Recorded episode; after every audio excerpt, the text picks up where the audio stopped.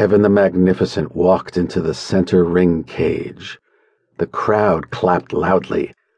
He took a deep bow, and then he snapped his whip in the air. The crowd clapped louder. Kevin kept reading. His parents listened quietly. Six lions walked into the center ring cage. Kevin the Magnificent held up his whip and shouted a command. All the lions sat down. He then shouted another command, and all six lions stood up on their hind legs. The crowd cheered loudly, and then he cracked his whip, and all the lions sat back down. Kevin the Magnificent knew the show was going great. Then Leo the lion entered the ring. Leo was a very big lion. He was scary big. All the other lions sat quietly when he entered the ring. Leo let out a loud roar. It hurt Kevin's ears. Leo lunged at Kevin. The audience gasped. Kevin took several steps backwards. He held his whip high. Kevin shouted a command and cracked the whip. Leo took a step back and roared even louder than before. One more time, Kevin shouted a command.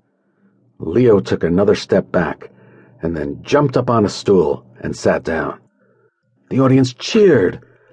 Kevin shouted a command and cracked his whip, and all seven lions stood up on their hind legs.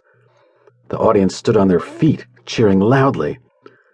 Kevin gave one last command, and all the lions walked in a line out of the center ring.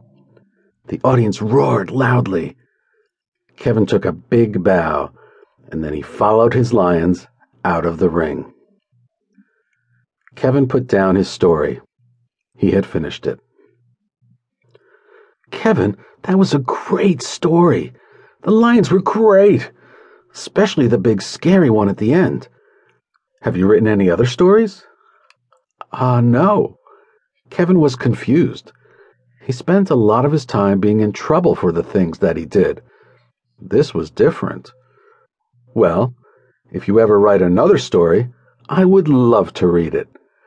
Maybe you can dream about your next story tonight when you sleep.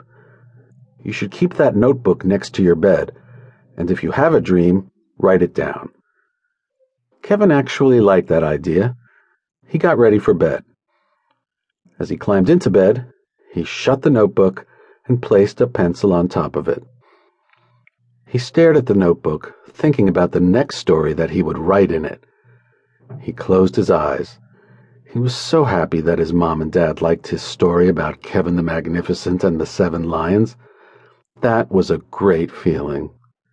What else would his mom and dad like to read about? Kevin walked to his fighter jet. He climbed in and started up the engines, and he shot off into the bright blue sky. Kevin went to sleep and dreamed a big dream. He got up the next morning and began to write.